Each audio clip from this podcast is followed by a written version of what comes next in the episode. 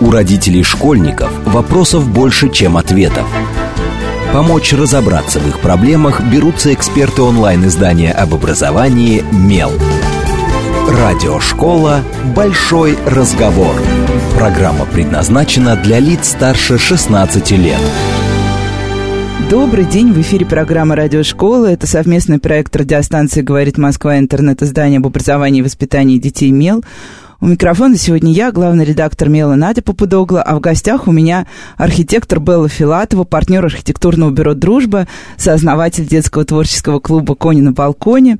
И обсуждать мы будем прекрасную тему для не только для лета, но для осени, зимы и весны. А, детские пространства в городе, а, что это такое и почему нам бы стоило что-то в этом изменить, и стоит ли нам делать это вместе с детьми или делать как обычно, как привыкли взрослые, как мы решили, так и будем. Добрый день, Белла. Добрый день.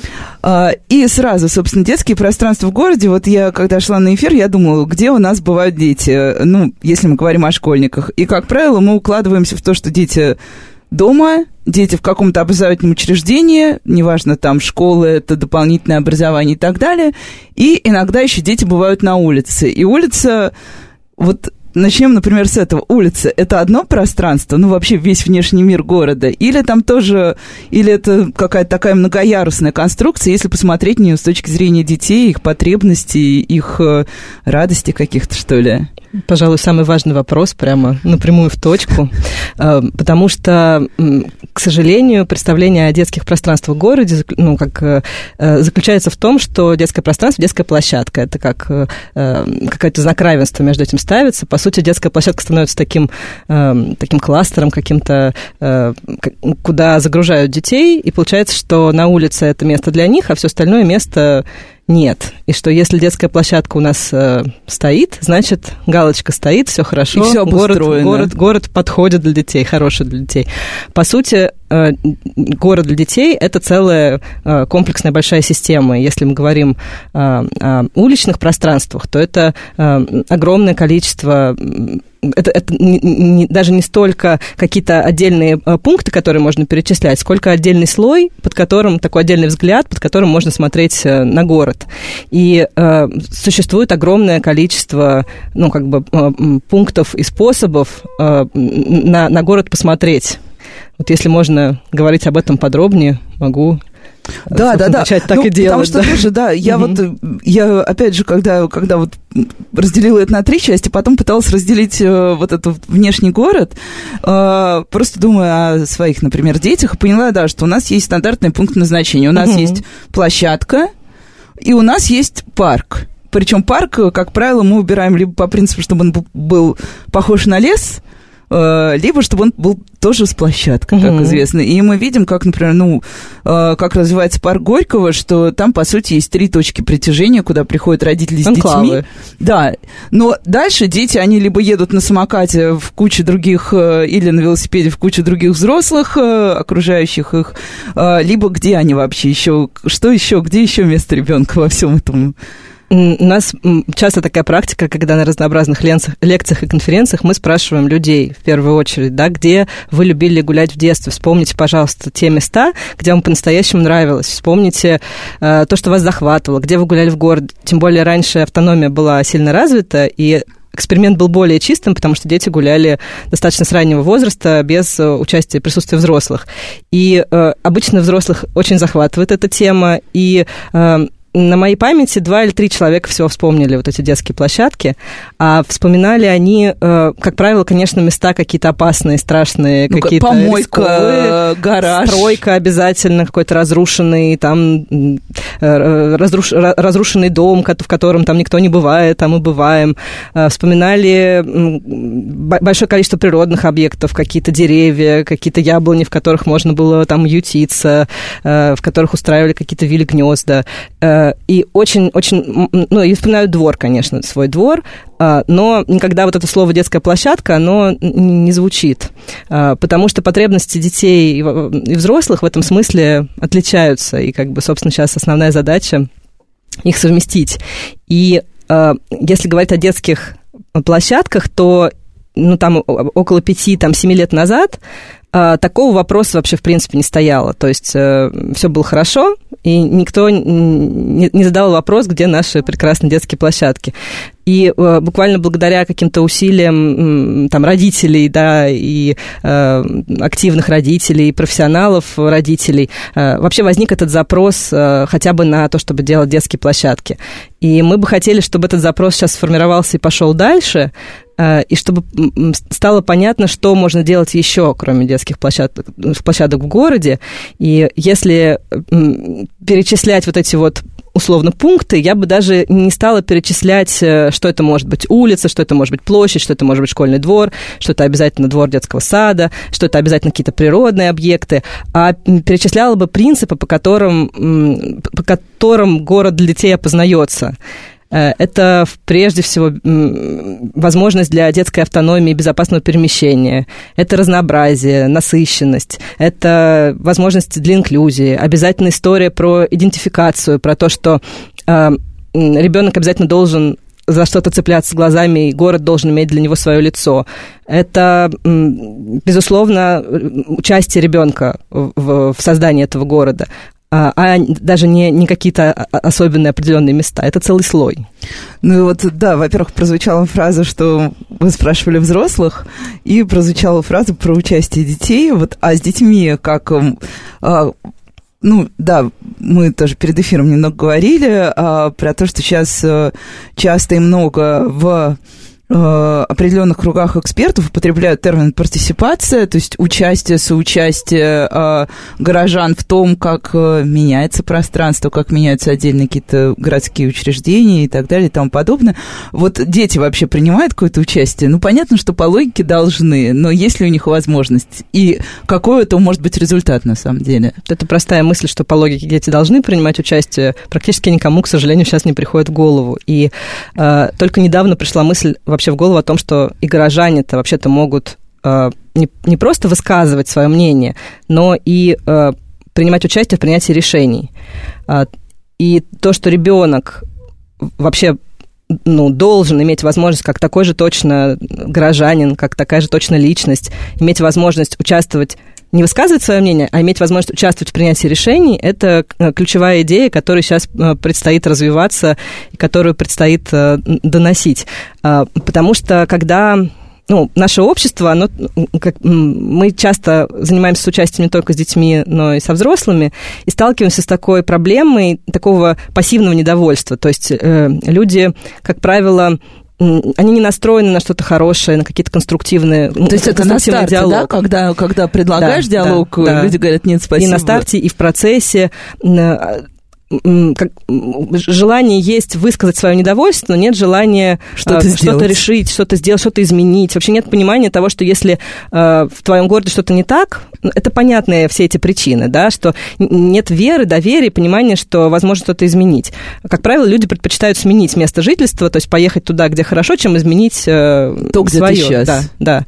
И э, а вот эти вот процессы соучастия, они ведь начинаются, и очень трудно вот с таким обществом на самом деле его, ну, эти процессы проводить. Хотя процессы э, очень конструктивные, очень правильные, которые приводят к тому, что пространства, которые в городе создаются, они создаются неформально, а э, они на самом деле живут и ну, как бы это не, не штука, которую поставили а, один раз, а через год это просто абсолютно какое-то замусоренное, неживое пространство, где нет людей, которое вообще здесь не нужно. А место, где, которое а, растет, развивается, развивается уже без участия э, его создателей, и которое жители себе присвоили, люди себе его взяли. И вот такого процесса очень трудно достичь с теми, как бы, с тем, с тем уровнем диалога, который, культуры диалога, который мы сейчас имеем. И вот такая немножко долгосрочная мысль, на самом деле не такая уж и долгосрочная, что на самом деле наши дети, которые через 5-10 лет э, вырастут, могут иметь такой опыт э, быть услышанными понятыми и иметь возможность принимать участие в принятии решений, ну, как бы, ну, иметь такой опыт с самого детства. свои силы, получается, как да, раз, и готовыми к диалогу. Безусловно, это базовая потребность вообще человека быть, э, быть услышанным, да, и э, иметь возможность вообще высказаться и повлиять, и присвоить себе свой город. То есть, что это не какая-то абстрактная история, То есть где мои границы? Они заканчиваются моей квартирой, моим подъездом, моей улицей там, или моим двором. Или весь город это мое, где я не буду мусорить, где я буду проявлять активную какую-то позицию.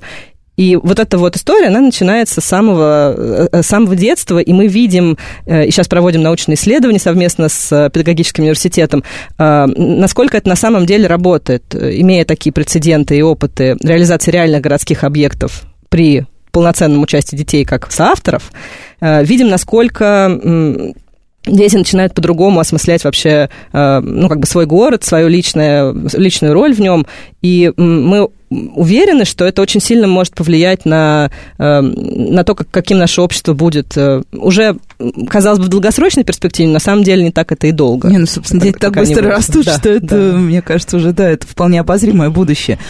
Но это очень интересная история, потому что тоже вот, если мы посмотрим, мне кажется, ну, не будем брать какие-то образцово-показательные районы, а возьмем обычный такой московский средний район, угу. а, там у нас всегда будет, да, ну, к счастью, в Москве, в отличие от регионов, с площадками все более-менее с этими самыми. Просто, просто. Ну, по крайней мере, они появились. То есть там, где раньше стояли совсем вот э, какие-то мусорные, старые, одни единственные качели с 80-х, которые я вспоминала вот из моего детства, такие железки, угу. вот, с прогнившим деревянным сиденьем, там поставили там новые качели. Ну, такой начальный начальный да. этап. Но при этом, серии если пройти по этому району, ты увидишь, что, во-первых, а, все площадки одинаковые, но ага. они будут отличаться тем, что здесь стоит э, какая-то машинка, там стоит какой-то условный корабль, плюс ко всему эта площадка будет воткнута в мест, часто в том месте, где люди либо не ходят, либо угу. наоборот, рядом с ней окажется вот возле моего дома самая... У нас очень много детских площадок, я живу в счастливом районе, но самая востребованная детская площадка находится возле помойки. Угу. Вот, и это прекрасно сосуществует. Вот... Э, ну, да, к чему я это все веду? На самом деле, когда дети приходят на вот эти новые площадки, и ты смотришь, что им нужно, ты понимаешь, что половина из того, что построено и есть, оно не особо-то используется. То есть, да, горка, да, качели, а какой-то стоит еще там непонятный... Угу модуль, и к нему дети даже не подходят. Вот когда дети начинают сами проектировать площадку, что они хотят сначала? Что, что, вот когда вы с ними вместе что-то делаете? Зависит от того, какие вопросы им задавать. То есть э, одно из таких э, предубеждений против э, того, чтобы спрашивать детей, которые преследуют в том, в том числе и профессионалов, и архитекторов, а, о том, что дети мыслят шаблонами, о том, что если мы, ну, задад... ну на самом деле это правда так, если мы зададим ребенку вопрос, что ты хочешь, ну, он скажет, хочу детском... качели. Он скажет, либо или качели, горку. карусели, либо он скажет а, то, что он видел, например, где-то в городском парке, где-то в, там в, в какой-то невероятном опыте, который он уже получил, и тогда он это, ну, как бы транслирует вас в свой двор. И, по, по сути дела, работа с детьми, она не, не такая прямая, не такая в лоб. То есть э, Э, тут э, мы видим два важных аспекта. Первый – это, собственно, исследование их предпочтений, а второй – это когда ребенок принимает участие как, ну, в создании художественного образа как соавтор. И это, на самом деле, две такие разные вещи. То есть исследование предпочтений, э, как бы проводя снова и снова с детьми в разных местах, мы убеждаемся в том, что на самом деле потребности у детей примерно одинаковые. Ну, и они не сильно меняются, на самом да, деле. Да, и как бы ну, любой профессионал, который занимается проектированием детских, детской среды снова и снова и глубоко как бы в эту тему вкапывается, он эти потребности ну, будет хорошо знать.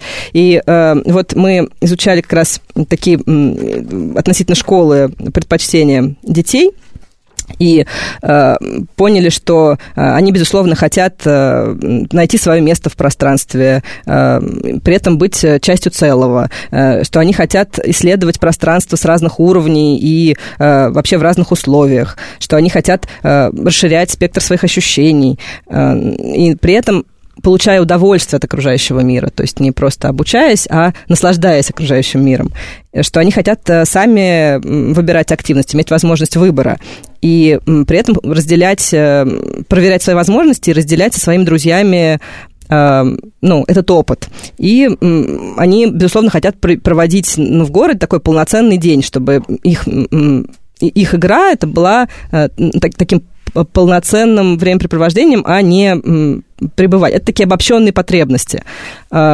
Их, на самом деле, очень много таких вот пунктов, которые можно перечислять, э, каких-то более простых и прикладных, конкретных, об этом тоже можно поговорить.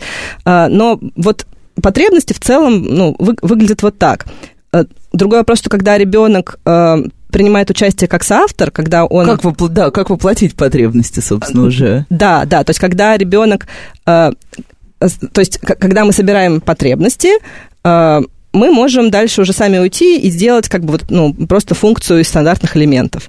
А можем спросить э, ребенка, какой мир ты хочешь здесь создать, э, что это вообще за, за место для тебя, в какие игры ты хочешь играть здесь, с кем, э, где у тебя здесь место силы, где место, какое-то секретное места, где страшное опасное место и как нужно отрефлексировать на это страшное опасное место. И тогда ребенок начинает творить. И тут ну, как бы невероятный инсайт заключается в том, что э, вот это невероятный способ избежать э, вот этого шаблонизированного в рамках программы «Комфортная городская среда» выделяются огромные средства на благоустройство городов. И осваиваются очень быстро, Поэтому все, Это мы видим, все, да, все, все случается очень, очень шаблонно одинаково. А дети как раз те самые люди, которые могут этот шаблон разорвать, которые могут создать э, свой мир, свой художественный образ, который будет отталкиваться от них, от их сообщества. И э, в этом как бы их авторство ну, э, наиболее ценно. И эти потребности, особенности детского восприятия, безусловно, очень сильно отличаются от потребностей взрослых и от потребностей родителей. И э, взрослые, когда рассуждают на тему детских площадок, как правило, опираются либо на свой родительский опыт, либо на свой э, э, какой-то, какие-то незакрытые в детстве гештальты, да, и, и э, любой взрослый считает себя по, по сути, специалистом в том, как должно выглядеть детское пространство, а практика показывает, что вот, вот это правда, вот эти особенности детского восприятия взрослых, это как будто две разные планеты, которые э, очень важно научиться, ну, как сочетать и, и сопоставлять.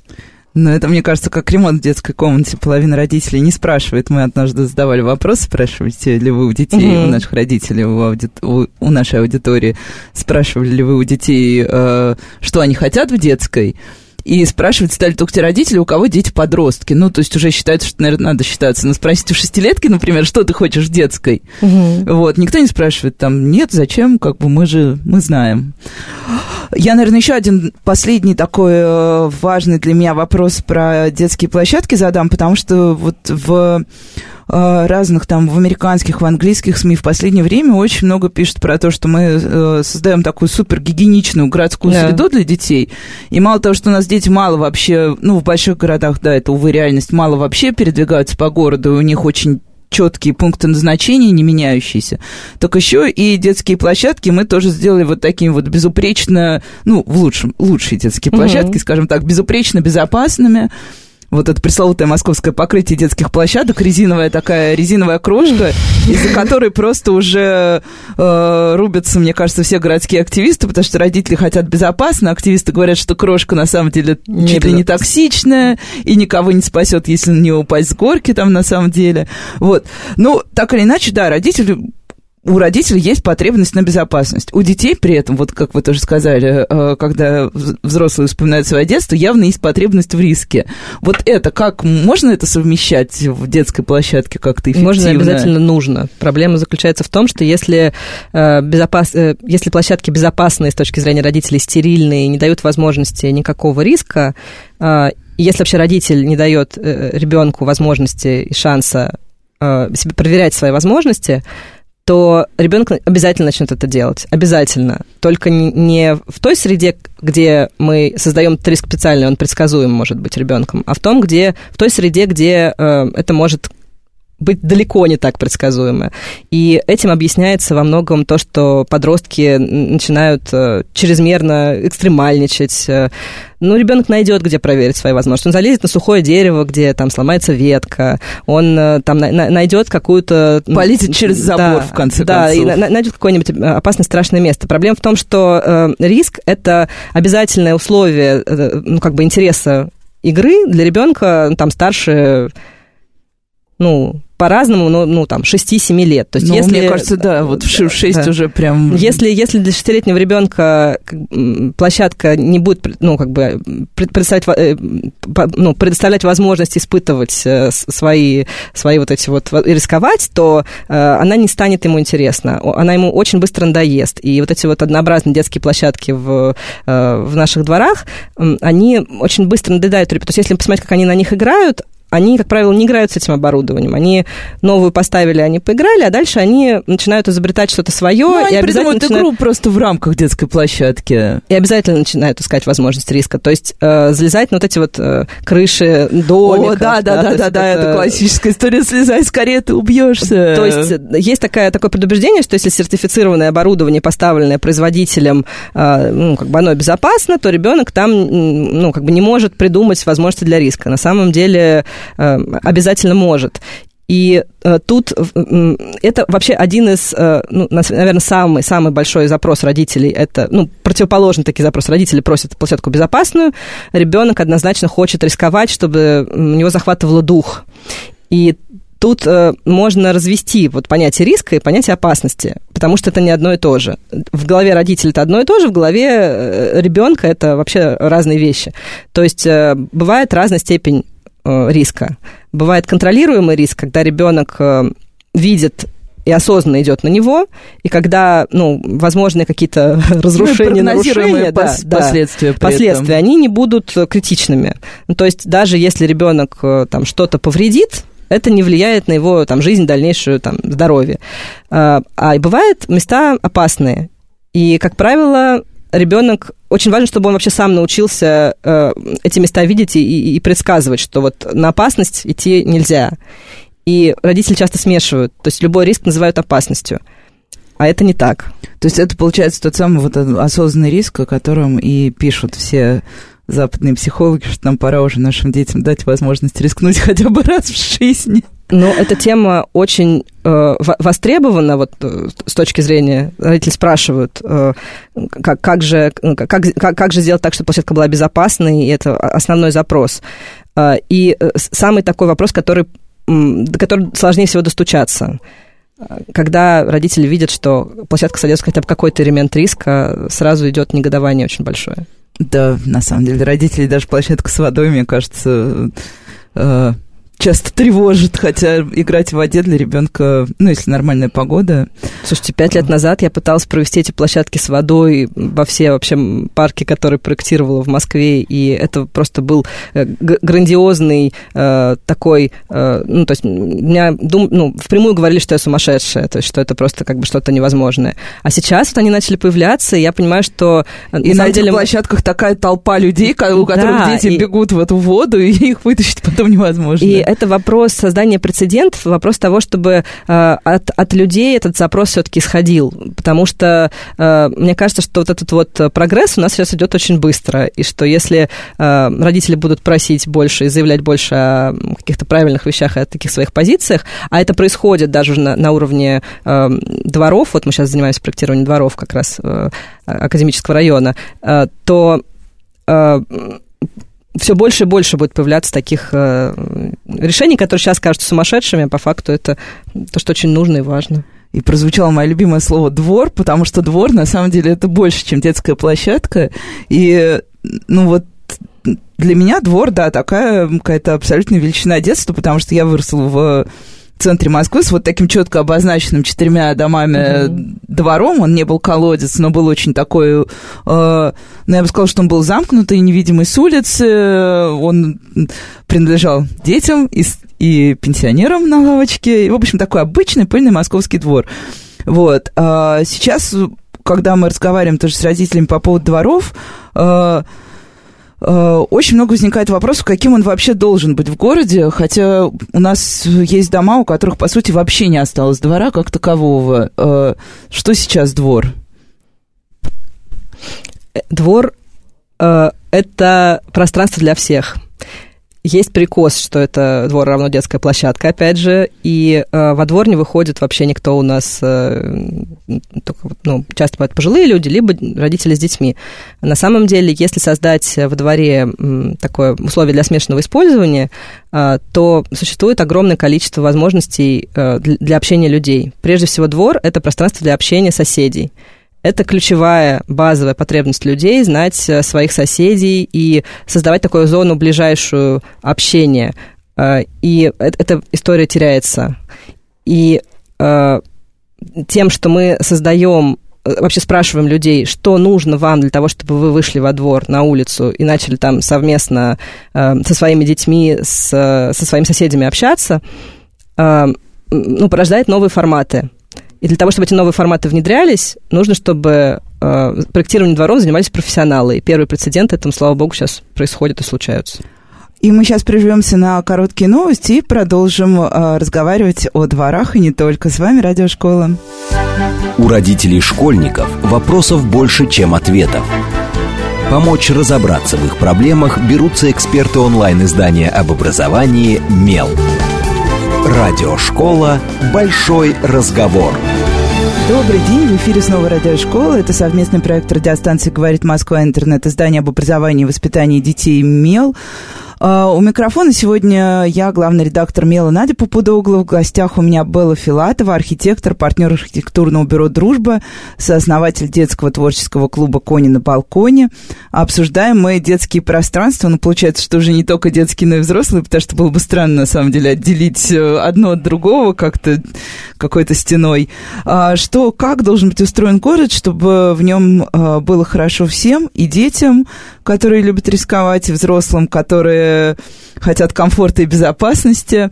И мы уже в первой половине поговорили о детских площадках, немного перешли к дворам, как вот совместить, да, как сделать так, чтобы у, у двора появилась какая-то социальная функция, потому что сейчас, да, мы знаем, что либо двора нет, либо двор это парковка, либо двор это парковка плюс детская площадка и одна лавочка. Вот, а что вообще должно быть во дворе, да, чтобы люди туда начали спускаться? Вот я помню, что я однажды была во дворе, где была беседка с, с мангалом, и этот двор пользовался огромным спросом у всех, кто жил в окрестных домах. Это правда. И тут надо сказать, что дворы обязательно должны быть разные, и что э, вот благодаря нашему вот этому опыту общения с людьми, э, мы сейчас проектируем 17 дворов в академическом районе, и э, мы спрашиваем людей, что вы хотите. Вы прям, обху...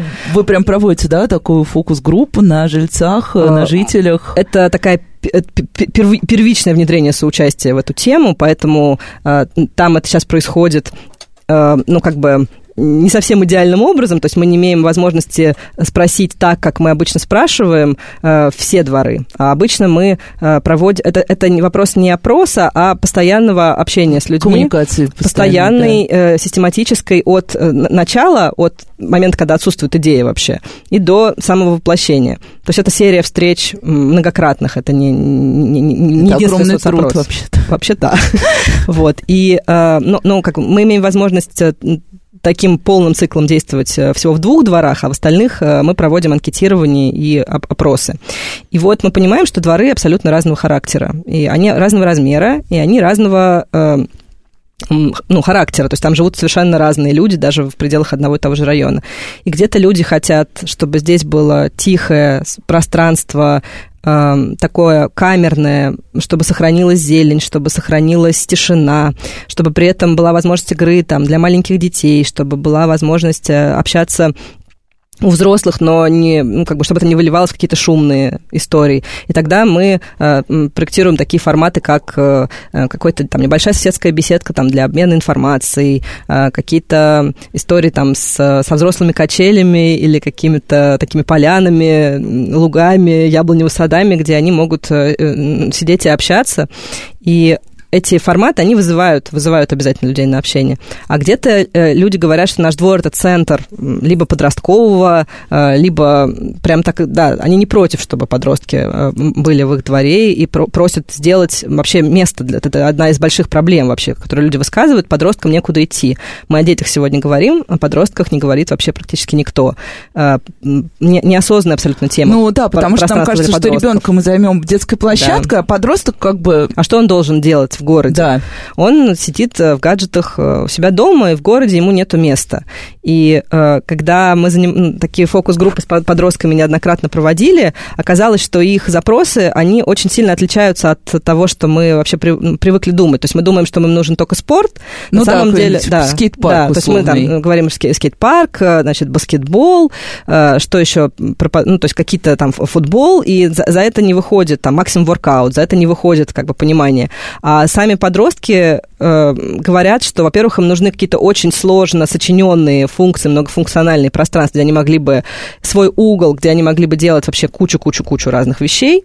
Во-вторых, э, самый большой запрос подростков это вообще-то зелень. Это для меня был шок. Ого. Потому что э, дети... Как зелень бы, же для старичков. Ну, вопрос, для чего, конечно, им нужна эта зелень, да, ну, как бы они очень чувствуют эту вот сень, тень, возможность уединения, э, возможность э, такого релакса. Для них очень важно это, это расслабление.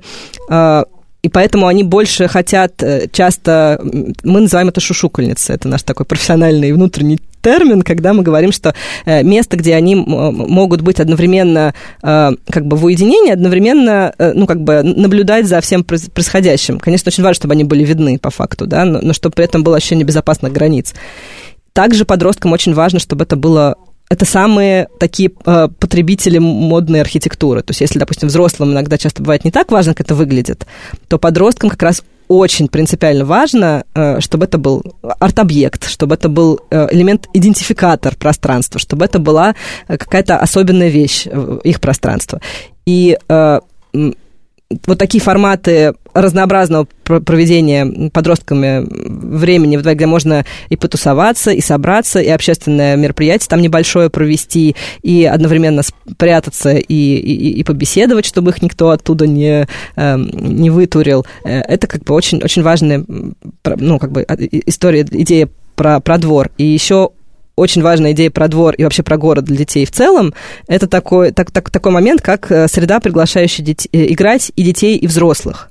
То есть э, место встречи детей и взрослых, где было бы интересно играть и тем, и другим, где было бы интересно проводить время вместе. И тут огромное количество возможных форматов. Городской огород, элементы скейт-парка в городе. Это не скейт-парк, это вот какие-то, например, какие-то волны или какие-то э, там, ну, ты просто едешь по городу, а можешь вот так вот проехать как по какому-то рельефу. Это э, там вода, фонтаны, какие-то лабиринты, э, нетипичный ландшафт. Это могут быть горки, волны, луга, сады, воронки, камни, мох, такие вот разные, разные истории, которые э, которые э, делают взрослым, взрослых немножечко детьми, в которых они начнут тоже прыгать, играть э, и, и встречаться. Это может быть уличная библиотека, это может быть какие-то творческие пространства ткани города. То есть это на самом деле такой э, ну, огромный-огромный спектр. Это могут быть игры на логику, там уличные шахматы, скрабл, нарды, головоломки, игры на ловкость, там питанг, городки, кольца,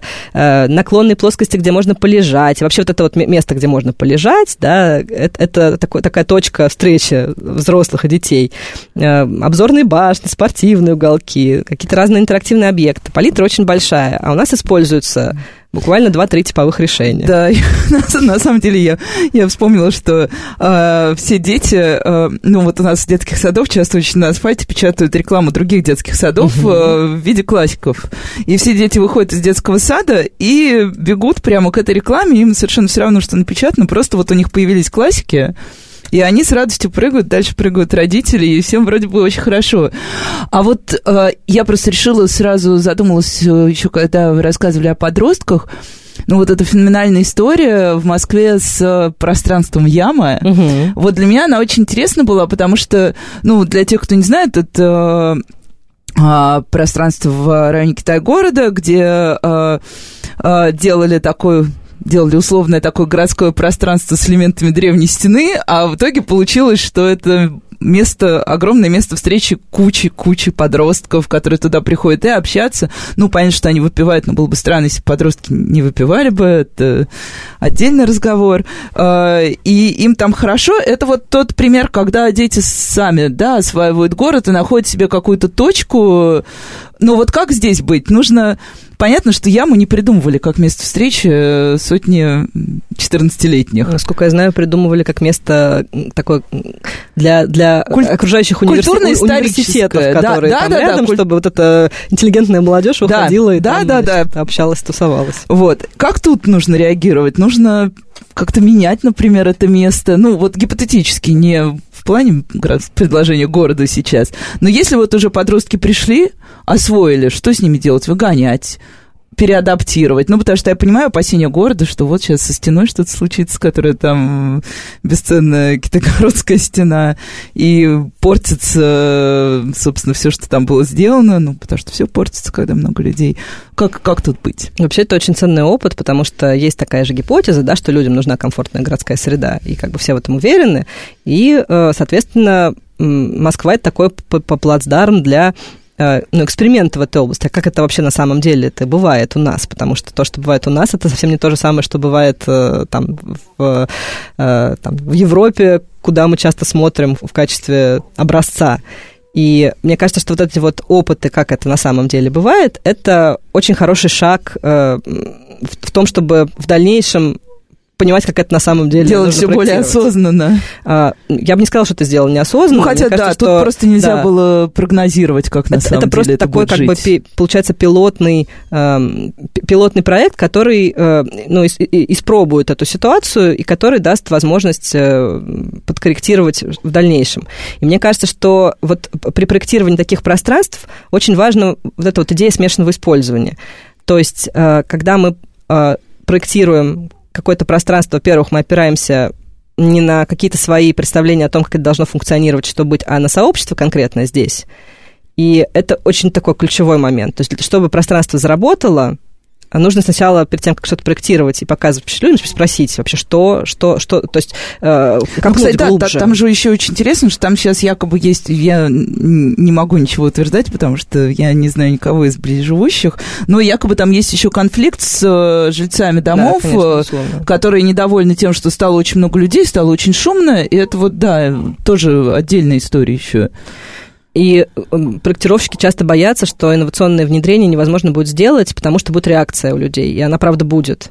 Но опыт показывает, что это просто отдельная работа, которая это мы возвращаемся к идее соучастия и партиципации. Мне кажется, тут просто ключ заложен к, к решению этой истории.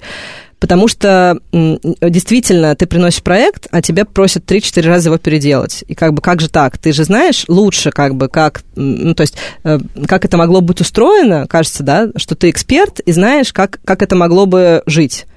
А по факту оказывается, что а, а, оно присваивается, это пространство, ну, непредсказуемым образом. И э, по сути, люди, которые там живут, они не меньше эксперты, чем ты просто немножко в другой области. Ты эксперт в как архитектор там, и э, там, создатель этих сценариев, а люди, они эксперты в том, как вообще это место живет, эксплуатируется. Там много разных инсайтов. Очень много можно из этого извлечь. И когда это происходит, э, новое общественное пространство обживаются более предсказуемым образом, чем это ну, происходит сейчас. Это как первый момент. А второй момент, то, что начала идея смешанного использования, когда э, мы предполагаем, что э, подросткам есть место обязательно в городе, и когда это сопровождается э, разными другими людьми. Там такая же история сейчас с Китай, вот с сквером Горка. Да, Мне да, кажется, да. гораздо более, на самом деле, такая еще вопиющая, чем, чем я, ну, на, на мой взгляд, потому что там просто такой захват произошел совсем этого пространства, такого практически внутри, внутридворового, такого внутри, внутриквартального.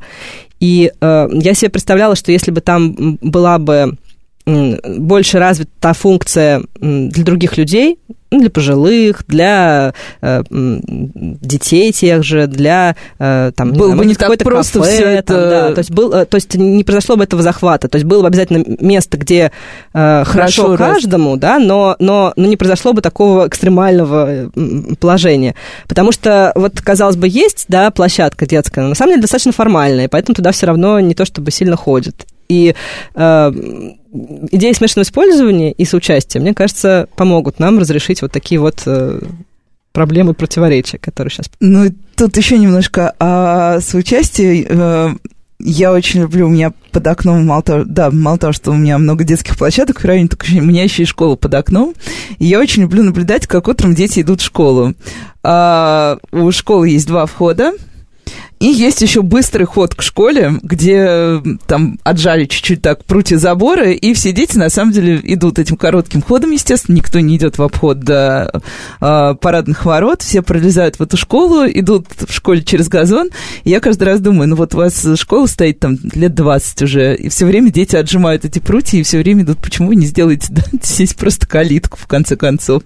Но это, наверное, какие-то школьные истории, да. И теперь о школах, потому что, ну, школа – это важнейшая история в жизни ребенка. Мало того, что он там проводит массу времени, мы знаем, что дети сидят и на продленке часами, и старшие тоже подростки очень много времени проводят в школе. Как выглядит большинство наших старых школ, я думаю, все знают. Мы знаем портреты великих людей на стене, коридор э, и столовая. Новые школы сейчас ну, да, надо отдать должное, новые школы строят уже с какими-то более сложными пространствами, чего на самом деле вот серьезно не хватает нашей школе. Дворов, кстати, у школ практически нет. Вот в центре Москвы, если ты идешь, у школы, как правило, будет какой-нибудь крошечный пятачок, на котором будет та же самая резиновая крошка, баскетбольное кольцо и что-то еще там для малышей обычно есть. Вот что, что нужно нашим школам, как вам кажется? Ну, вот я как э, могу тут рассуждать с двух точек зрения. А, дело в том, что мы занимаемся как э, архитектурным проектированием, так и детским образованием. И, по сути, мы точно знаем, что на стыке э, таких каких-то разных нестыкуемых тем обычно происходит самое новое, самое интересное, самое важное, инновационное открытие происходит здесь. Таким образом, мы работаем на стыке архитектуры и образования, и тут э, можно рассмотреть эту историю как раз, как раз на стыке. Э, то есть, что э, мы можем сказать на тему вообще среды школьной с точки зрения образования? Э, а можем сказать, что на самом деле среда школьная – это ключевой фактор успеваемости, и который влияет э, очень сильно на образование. И мне бы очень хотелось эту идею донести как можно большему количеству людей, потому что мне кажется, что, и не просто мне кажется, я получала многократную обратную связь о том, что э, для людей важнее часто бывают какие-то, ну, многие другие вещи. Кажется, что школьная среда это отнюдь не самый такой первостепенный Главное, чтобы фактор. учителя были хорошие. Но это важно. Это, ну, Нет, это, ну, это просто стандартный важно. подход Нет, родителей. Конечно, он говорит, да. мне все равно старое, ободранное и так далее, но здесь лучше учителя. Ну, на самом деле это правда так. Э, учителя действительно это... Э, Не, ну хорошо, чтобы было все сразу. Хорошие Тут вопрос в том, что, например, эм, когда есть проблема, ну, например, там, гигиены, да, там, например, школьных туалетов, это такой, такой обычно... Это моя бывает, любимая да, тема. Любимая тема у всех.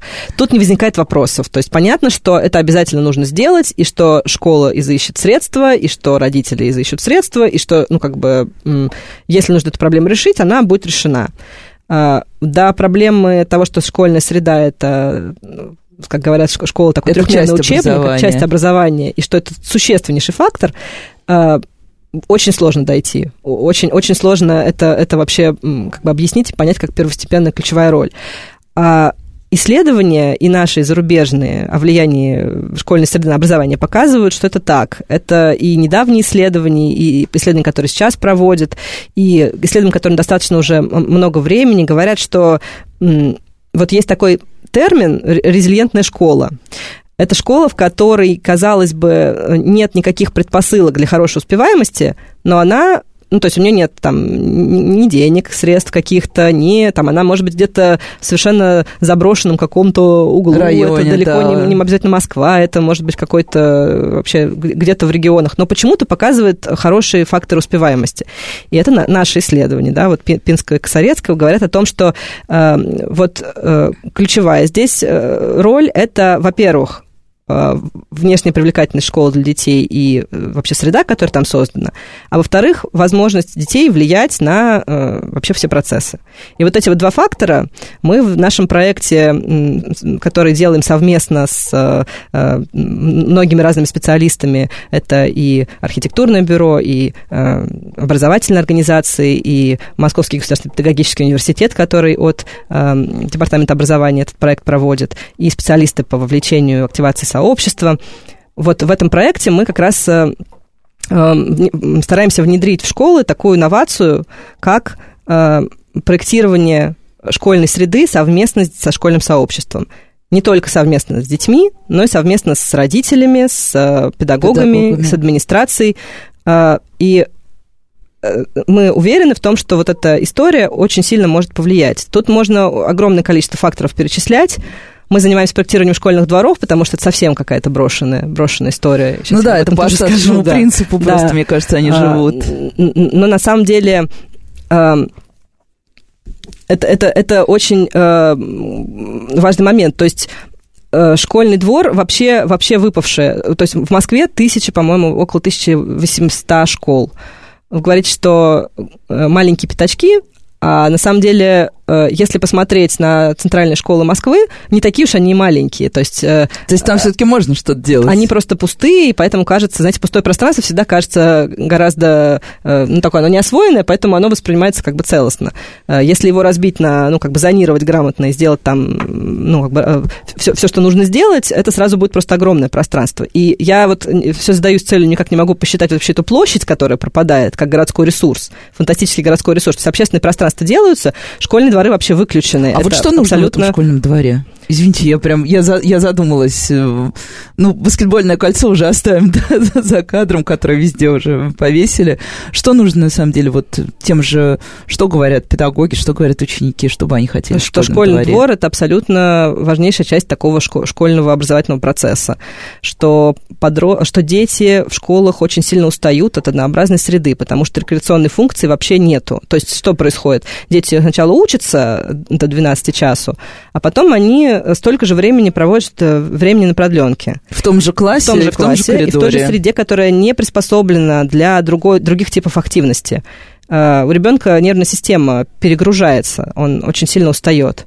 То есть, э, по сути, это должны быть вообще две разные, две, две разные э, типа пространств. Пространство для рекреации и проведения такого, ну, то, чтобы это был полноценный день такой, полный, то есть, чтобы пребывание ребенка на продленке превращалось не в прозябание такое в ожидании родителей, как это, ну, что происходит, они в гаджетах сидят, просто... Ну, да, либо в гаджетах, такое, да? либо они делают домашку, либо родители их нагружают бесконечными допами, у них просто три рабочих дня в Это одном. непродуктивное время, то есть, это не полноценный день, а чтобы они проводили полноценный день э, в школе, нужны другие пространства э, рекреационные. Школьный двор – это одно из них, и это очень важное пространство, потому что это возможность возможность и зимой, и летом получать вообще ну, свежий воздух, это такие элементарные базовые понятия.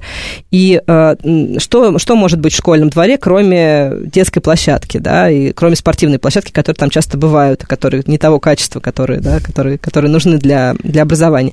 Это, во-первых, место идентификации. То есть это место, где которое показывает, что э, это э, школа имеет лицо, потому что каждое школьное сообщество имеет лицо которое показывает ребенку вот мое, свое, вот это вот пространство, базовое понятие каких-то границ э, человека, когда он понимает, вот это мое. Э, э, это лицо, которое они могут создавать сами своим воображением.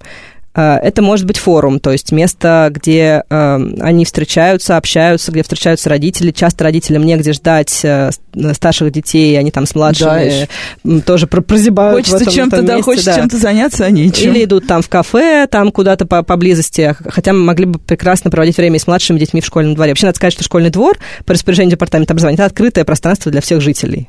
Это Ого. просто, это сейчас, к сожалению, вот заканчивается замки, время. Да. Вот эти замки вот. все вне закона. И вообще-то, вообще вообще это место, где могут проводить время, такой дет, детско-родительский досуг люди. Это место, которое направлено на расширение э, общения, потому что когда дети выходят из школы, и у них там прекрасная среда, и родители, и дети начинают общаться. Это очень важный момент. Э, безусловно, это спорт, безусловно, это игра. Сейчас нет времени долго рассказывать, но это э, игра многокомпонентная, состоящая из, из э, правильного зонирования, активно и обязательно спокойно, зоны для разных возрастов, э, зоны, э, где люди могут и объединяться, и уединяться, чего вообще не происходит. Это не просто как бы детский домик, на котором можно делать какое-то одно действие лазать. Ну да. А это место для ролевой игры, это место секретное местечки, где они могут э, шушукаться. Да. И они очень этого просят. Это бесконечно. Это вот дайте мне, пожалуйста, какие-то какие столики, какие-то лавочки, беседочки, э, какие-то зеленые карманы, где мы могли бы играть в свои секретные игры. Особенно вот, то есть мальчики активно двигаются, девочки, они... Да, пошушукаться им, им очень, очень важно вот эти уголочки. Это, безусловно, место для э, образования. это уличные классы, это питомцы, это, называется, в нормах как-то усадебно-опытные участки, то есть место, где они могут что-то выращивать. Огородик. Огородики. Э, это, это место, где э, они могут проявлять свое творчество. Это дети говорят сами, нам нужно место для самовыражения, прям, ну, подростки говорят прямыми словами. Это могут быть, э, например, заборы, которые, которым обнесен, обнесен школьный двор. Он может быть э, не просто ограждающую функцию иметь, а вполне интерактивную. Там могут быть расположено огромное количество пространств э, для того, чтобы они делали выставки, они писали друг другу послания, сообщения, они оставляли друг другу в почтовых ящичках какие-то там, да, записки. Это может быть выставочное пространство наружу школы, потому что обратная сторона забора – это лицо, как бы, да, и тут может быть какой-то входной портал, и может быть какая-то ну, как бы информация о школе для людей, ну, которые проходят смотрела, да, тоже Особенно в центре. И э, это, безусловно, там детский транспорт, это э, возможность э, там что-то перемещать и строить и создавать самим. И вот этот ключевой момент, возможность создавать самим. Не только стационарная какая-то история, а возможность создавать самим. В общем, тут тоже какая-то грандиозная палитра, которая, э, о которой можно еще очень долго говорить. Да, но у нас, к сожалению, время подходит к концу, но мы обязательно продолжим еще и как-нибудь поговорим отдельно, мне кажется, про школы. А, Белла, спасибо большое. А, спасибо, дорогие слушатели. С вами была Радиошкола. До встречи на следующей неделе.